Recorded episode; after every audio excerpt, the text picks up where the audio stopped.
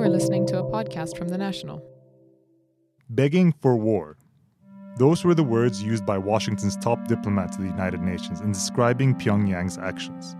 After what proved to be a significantly more belligerent week than normal for North Korea, U.S. Ambassador Nikki Haley said that the yet untested Kim Jong un is forcing America's hand.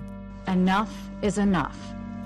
We have taken an incremental approach, and despite the best of intentions, it has not worked. If tensions continue to rise, the world could find itself in the midst of a nuclear war. The majority of officials in Washington are old enough to remember the Cold War against the Soviet Union and the fear of what it meant for two countries to be a push of the button away from mutually assured destruction. But that isn't stopping anyone. Regardless of the reasons, this probably has very little to do with the usual guises for America to go to war fighting for democracy, freedom, or defending the world from some evil presence. Haley said war is not something the United States wants, but that's because war is what the president needs. Anyone who looks at America's track record in war will soon realize a simple truth in Washington that wars win elections. In the history of American politics, there has never been a wartime president who ran for re election and lost. Madison, Lincoln, Wilson, Roosevelt, Johnson, Nixon, and Bush, all wartime presidents, all re elected for a second term. Trump might have also recognized that truth. This is Beyond the Headlines. I'm Nasser Wesmi, and today I'm joined by Rob Crilly, one of our writers who's been reporting on what might be the build up to another war in South Korea. Rob, thanks for joining us. Good to be with you. How serious is this threat, Rob? Well, this is the most um, serious uh, we've seen things um, since going back to the 1990s. You have a president in Donald Trump who has made no secret of his frustration with the diplomatic process and who has ratcheted up the language at every possibility. So, although we are seeing attention focusing to the United Nations and its efforts to tougher sanctions, this is an unpredictable president in the US. Uh, and I think there is a feeling that even though war is in no one's interest, the further this pressure is ramped up, the more possible it is um, that a mistake is made, a line is overstepped, or we end up in a situation that we wouldn't have chosen. So you mentioned Trump, and he's a main actor in this. Is he sending mixed signals to their allies, South Korea? Apparently, the American president is considering pulling out, not not even negotiating the free trade agreement with the country. Yes, I mean, Donald Trump is finding that his various um, election promises are sometimes in conflict with each other, and he hasn't done a very good job of finding those grey areas to balance all those different demands. So, for example, we know throughout the campaign he talked about putting American workers first, and essentially was seeking a more protectionist set of trade policies. He, he, has talked about pursuing that uh, with South Korea, uh, pulling out of agreements in order to protect American workers. Now, the problem with that is uh, Mr. Trump really needs the support of South Korea. He needs to be working with them, along with uh, the Japanese and other regional allies, in order to keep up uh, the pressure on North Korea. I mean, it is entirely possible that North Korea's nuclear test at the weekend was designed as a way of trying to drive a wedge between America and its different allies. And one theory is that Donald Trump has rushed straight into that trap. Rob, is North Korea different than the other countries that the U.S. have gone to war with before? I mean, North Korea, for all intents and purposes, does actually have nuclear bombs. Could that be more of a deterrent to uh, go to war with what is often referred to as an unpredictable country? Absolutely. And that is the calculation that the North Koreans have clearly made. They have nuclear weapons. I mean, their program now is designed towards trying to uh, shrink those weapons and to perfect its missile technology and targeting technologies in order to produce a weapon that could actually attack the mainland US. But at the moment, we know they have um, the capability of detonating nuclear weapons. So any uh, strike uh, on North Korea, whether it's conventional or nuclear, would almost certainly bring a huge uh, response and retaliation against South Korea, which, I mean, um, Seoul is well within striking range of North Korea, the US military bases in the region. So the problem is that any military strike the US launches uh, would likely lead to the deaths of hundreds of thousands, if not millions, of South Koreans.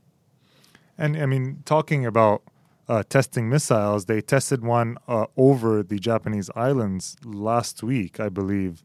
Uh, Shinzo Abe has expressed concern. So, really, this is a regional crisis. But, I mean, what does this mean for, for uh, uh, Asia? I mean, and why now? North Korea um, intelligence analysts will tell you it's the hardest of hard targets, and very little intelligence comes out. It's difficult to understand the exact working uh, of uh, um, the North Korean regime. But certainly, what we know is that the North Koreans believe nuclear weapons are essential to the survival not just of the country but of the regime. Um, uh, uh, officials have talked repeatedly about Saddam Hussein, Colonel Gaddafi, and the way that when they gave up their nuclear programs, they, the leadership became vulnerable. So it seems clear that the North Koreans are, are racing to get as far ahead as they possibly can with their nuclear and missile technology in order to um, bed in to make sure they can hold on to their nuclear weapons as part of any settlement that comes. It's a hugely unpredictable regime, and uh, Japan and, and South Korea have made clear that they really need all the help they can get from the United States um, in order to protect themselves. So, South Korea came out with their own test this week, uh, and you're talking about the need for help. But are are they likely to go to war on their own? It's very difficult to see that they um, they have ramped up their own uh, rhetoric. We've just had a tweet actually from Donald Trump in the past few minutes, um, rather trying to get back on side with Japan and South Korea. He's just tweeted, "I'm allowing Japan and South Korea to buy a substantially increased amount of highly sophisticated military equipment from the United States." So Trump, having given mixed signals, is is now trying to say he's fully on board with his local allies. Um, but the, the problem is, obviously, Japan and, and, and South Korea don't have um, the sort of nuclear capacity that North Korea has. So again, they would be at a huge disadvantage were they to take their own unilateral action against North Korea. At a time when the United States uh, president seems to be really unpredictable, uh, a lot are looking to China to kind of step up and uh, take that leadership role. And it's always, in the case of North Korea, kind of acted like uh, like an older brother. So, what is Beijing's reaction right now, and how how might that reflect on the region? Well, China, um, as we know from the way it's dealt with um, other diplomatic crises around the world, is generally not keen to get involved in moralizing. It goes about its business and expects its partners to deliver on trade or whatever promises are made without bringing morals into it. Now, on this occasion, um, China condemned North Korea's nuclear test at the weekend. They have gradually stepped up um, their own uh, limits on, on trade uh, with North Korea. They've generally done it um, more slowly than the US and its allies would like. I mean, the latest talk now is of an oil embargo on North Korea, which again, China would be absolutely crucial to implementing because North Korea is entirely reliant on China for its for its energy needs and a, and a lot of other things. So I think there is a, a, grudging acceptance, it seems, in Beijing that something has to be done. I mean, the last thing China wants is a destabilizing presence in its own backyard. But at the same time, it's generally its default position is to do as little as it as it can. So it's trying to it's trying to balance on the one hand keeping peace in its neighborhood, and on the other hand um, not interfering in other countries as much as it can. Will this be a headlining topic at the United Nations General Assembly next week? Um, almost certainly. Um, I mean, we um, there was an emergency meeting yesterday to discuss um, further sanctions. That's going to go on all week. Russia has signaled it doesn't think that's a productive way ahead. I mean, Vladimir Putin has just said they'd rather eat grass in North Korea than uh, give up their nuclear weapons. So as ever, there are desi- uh, um, divides at the United Nations Security Council. And so, I mean, every year when the General Assembly comes around, um, we always look to see what the big um, international crisis is, uh, which will dominate discussion. And this time, inevitably, is going to be North Korea. The Korean Peninsula isn't the only place that's experiencing talk of war. Things are heating up between Hezbollah and Israel. After 11 years of relative quiet since the 2006 war, the US is sounding an alarm on a conflict between the two sides. Again, Nikki Haley seems to be the one drumming it up. She said, quote, The clouds of war are gathering. Hezbollah are preparing for war. Now, Israel is responding with a 10 day military exercise that might just spell out the possibility as being more than just an alarmist call to arms. Luna Safwan is a reporter in Beirut, and I'm joined by her today. Thank you for joining us. Thank you for having me. Luna, military exercise can just be military exercises, right? What makes this one special? Um, well, for for Lebanon, being here and living here, we've always been familiar with uh, with these types of exercises happening. Um, all of the time, we read in the news and we hear that um, a war is about to start soon with Israel at any point. Um, so these exercises are something that we're sort of familiar with. They don't surprise Lebanese much, but the timing um, is a bit weird, I would say. Uh, possibly because um, lately there have been a lot of developments uh, in Lebanon uh, with Hezbollah specifically uh, being involved in uh, the trade that happened maybe recently uh, in Arsal and in in Baalbek. I'm sure that it has it has taken an international attention. Um, Hezbollah being able to to actually go into such a deal is something that never happened before. Hezbollah being able to negotiate with both the regime and ISIS um, has been something that raised a lot of question marks.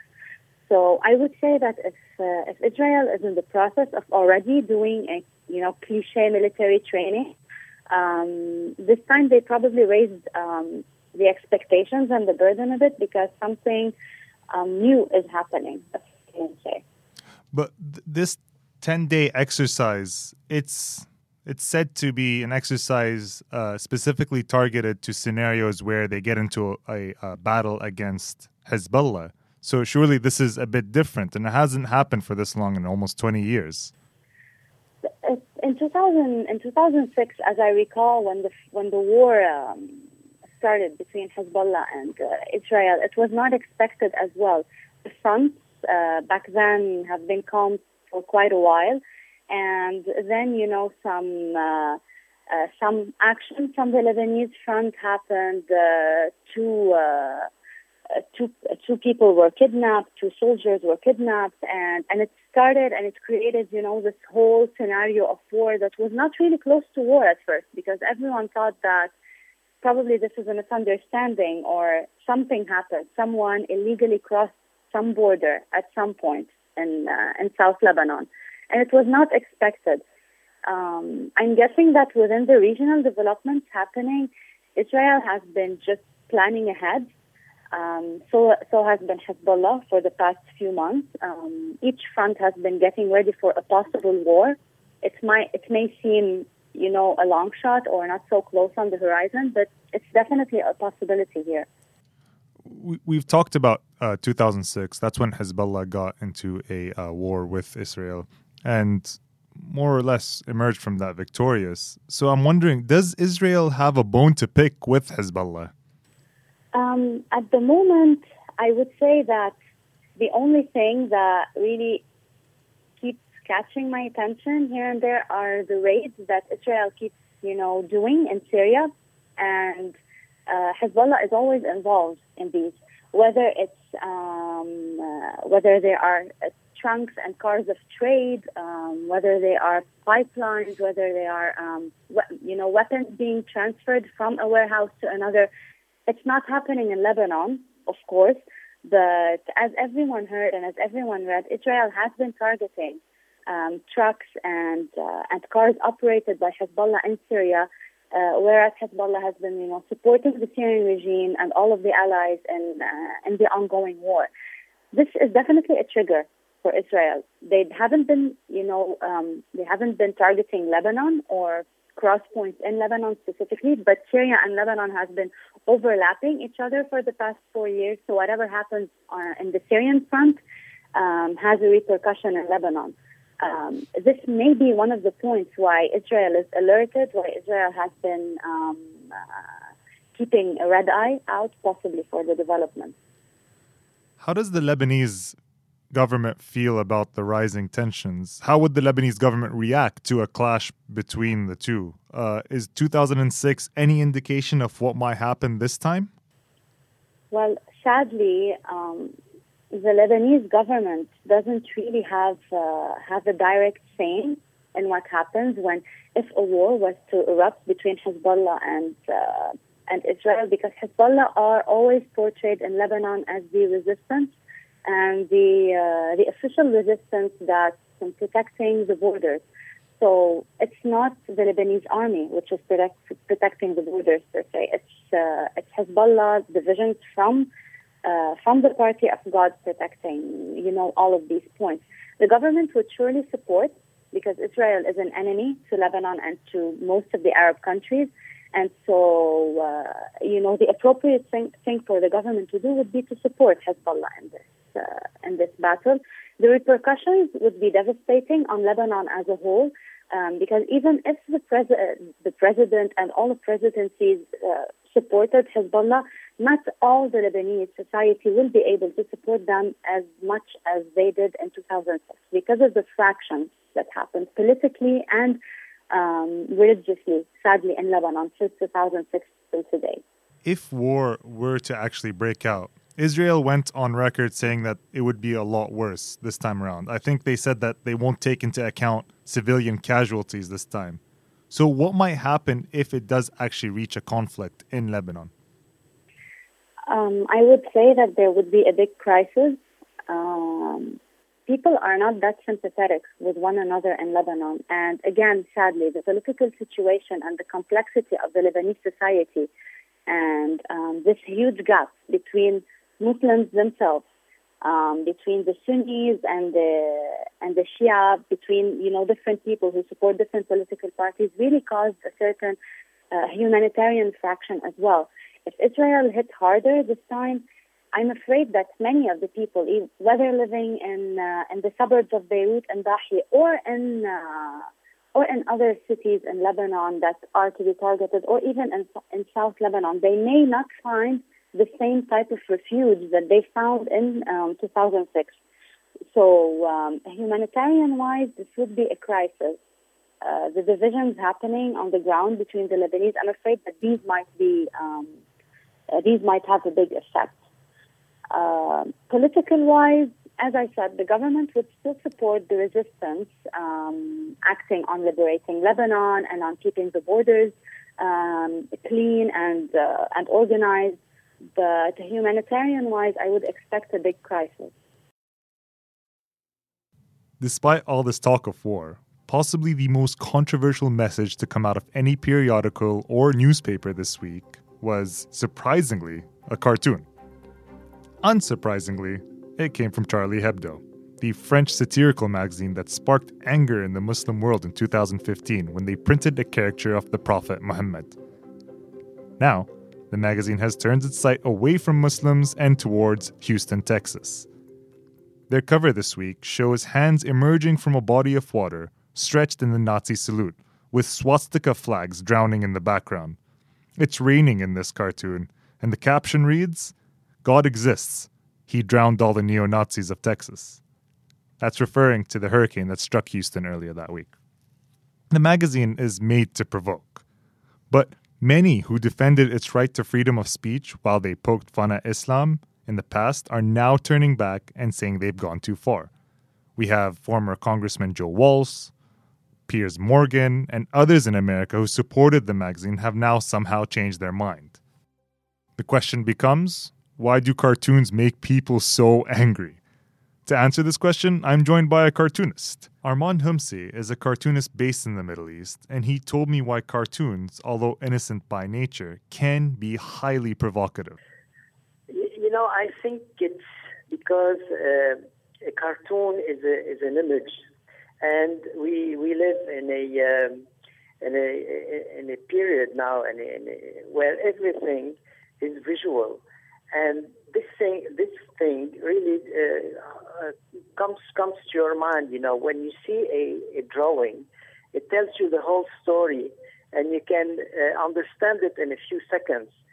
And when you say it's provocative, you know there are lots of uh, reasons for this. Uh, first of all, it's I think when cartoonists uh, make drawings, when they are not aware of the specific um, you know, uh, identities and about specific topics about people. For instance, if uh, you know, I think of the uh, the Danish cartoons, if you if you rem- remember them, they were made by by cartoonists who had no, I think, who had no idea uh, about you know uh, what what the topic they were talking about, you know, and because of that. Um, I think they they they make uh, lots of uh, uh, I don't know if I call them uh, missteps or errors because they they are just uh, they don't they're not aware of what they are doing. I mean, I'm I'm a cartoonist in I work in the Middle East for now more than 20 years now, and I know how to tackle these things. You know, you never talk about religion just to say that my religion is better than yours. I mean, this is completely nonsense, and uh, you don't do that. I mean, if ever there is something related to religion and you have to tackle it in a cartoon, you do it, you know, with keeping in mind that, you know, you cannot, uh, you can never attack someone else's religion like this. I mean, it's it's no use because whatever you do, you are not going to uh, uh, to make people change their beliefs. So mm. this is why these are topics that leads you nowhere. Mm. And I think in the uh, in the case of, of, Charlie Hebdo and in the case of the uh, the Danish cartoons, uh, they didn't know what they were talking about. I mean, they, they took it as if as if it was a topic uh, that had no uh, uh, like any other. And this is why they had lots of problems with that because, you know, you don't know what you're talking about and you're making fun of it. And, uh, you know, people will get upset. And uh, I think this is what, what happens in, in, in the West. I mean, you never hear such such thing going on in the in the Middle East, for instance, mm. knowing that we all live in a, in, a, in, a, in an area uh, and we all understand each other on, on this on this specific topic, religion, and um, uh, how you can be uh, respectful to religion. So uh, yes, the, the, the, thing is they do it um, without knowing what they're talking about. Armand, you're talking about the uh, Jyllands-Posten uh, cartoon from 2005 and 2006, I believe, yes. and now this Charlie Hebdo. But do you think sometimes cartoonists just, you know, draw controversial topics for the sake of being controversial? You know, uh, if, if, if you want to be controversial, it's very easy to do it. I mean, you, you, you just you know you just make a drawing that you know beforehand that it's going to be uh, upsetting people, so it's very easy to do it. I don't think I don't think it's because of they because of this uh, I think more it's, for instance, in the case of this particular uh, cartoon from Charlie Hebdo, you know, uh, th- there's a play on words, and uh, it, it, couldn't work unless they did it that way, you know. Um, but still, I mean, you can you can always do better than this. I mean, it's it's very it's obvious that you know, it's very blunt and uh, they've done it without really knowing what they are talking about. I mean, again, you cannot say that a whole religion is responsible for an act that someone did. This is this is untrue, and it can never be true. So this is why the whole the whole problem of this uh, cartoon is that you know it in, in uh, it uh, you know it makes all the people, um, if you want, uh, uh, it's generalizing, you know, uh, and it, this is not how how cartoonists work. You know, a, cartoonist a cartoonist job is a, a little bit like a um, uh, like a reporter's job. I mean, you mean you need to reflect the, the truth, and you cannot just say because I don't know one one one person made a bad thing that his whole family is bad as well. You know, so right. it doesn't make sense. Right. So in, in this in this view, uh, you know, a cartoonist has to be um, uh, real and he has to be uh, and he has to reflect the truth. Are political cartoons slowly finding their limits? You've been doing this for a while now, uh, and how do you find the line? How do you know when you've gone too far? Because your job is to, of course, draw something that's interesting or a little bit of exciting, but when do you know that? When do you know that you've drawn yeah. the line? You, when you've gone past the line? You know, when when you cannot uh, when you cannot say that what you are saying is true. I have this, this limit for myself. Whatever cartoon I, I may I may draw, and at some point uh, it it reflects the truth. Yeah, I'm fine with it, you know. But if if you try to make things that um, if you are if you are trying to portray a, a, a lie it doesn't work because if you exaggerate something, it doesn't mean that you you you you make it uh, you make it a, a, a, lie. It's you have to be um, you have to you have to do your work has to be based on on the truth. Now, a cartoonist work is to exaggerate, but you have to know you, you have to know when uh, you are exaggerating a, a lie to make it a truth, and that it does and that doesn't work. For instance, there are people who say that sometimes uh, when they re- react to my drawings, some people may love them, some, some people won't. But even the people who don't love them, for, for I don't know any any kind of reason, they will just. Uh, if I ask them, is is it reflecting the truth? And they usually say yes, because I know I'm not, you cannot lie in your work because the reader would see it. And I think this is, this is the line. And something else is to respect others. You know, if, if you are working, if you are drawing, uh, let's say a, uh, a, a, former person, a, a, a president, uh, you know, someone who is and who's responsible for uh, uh, for political decisions, etc. You don't you don't attack uh, you don't attack you don't make personal attacks. You know, you, all your work should be linked to his political work. Also, the nature of cartoons have become uh, global in recent years. You've been doing this for a while. Um, you know, an example of this is Charlie Hebdo. You know, drawing cartoons poking fun at different uh, religions and whatnot, and really isn't it the job of the cartoonist to know uh, his or her audience? And how does that affect you now that you know that your cartoons could be seen uh, in Japan or uh, in the States or anywhere in the world, really? You must be aware that these are the drawings that can be seen uh, anywhere, anywhere on Earth. And you know that with, with the social media today, you can never know which cartoon can make the uh, can can go uh, to the other side of the of the planet. So yes, you you need you need to know um, what what what topic you are you are uh, working on, uh, especially especially in this case religion. I mean, you cannot just say that okay we, we have a democracy. I can say whatever I want. No, you cannot.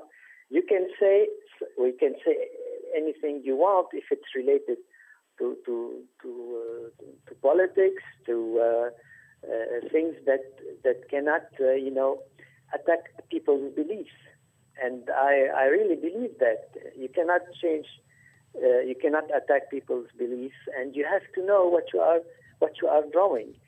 And uh, and it happens all the time. I mean, even in Charlie Hebdo as well, they attacked the the whole, uh, if you want, the, the all the religions and that's bad because each time they, they make a, a drawing related to um, whichever religion, uh, people have negative feedbacks because they know that this is not this is not how they see, this is not how their religion should be portrayed, and it can be really shocking. So uh, uh, I, I, think yes, a, a cartoonist has to know what he's what he's talking about. As a cartoonist, you must have a uh, a, a, a, minimal level of uh, curiosity in order to have all the information needed. Knowing that today information can be gathered, you know, in uh, just minutes, whatever the topic you are working on. So uh, yes, uh, the, the reach is is very uh, high today, but so is the responsibility. I'd like to thank my guests, Rob Crilly, Luna Safwan, and Armand Homsi, for joining me today. I'd also like to thank my producer, Kevin Jeffers, who's recorded and edited all the episodes of Beyond the Headlines. You can find all our podcasts on our website or wherever you get your podcasts from. I've been your host, Nasser Al Thank you and goodbye.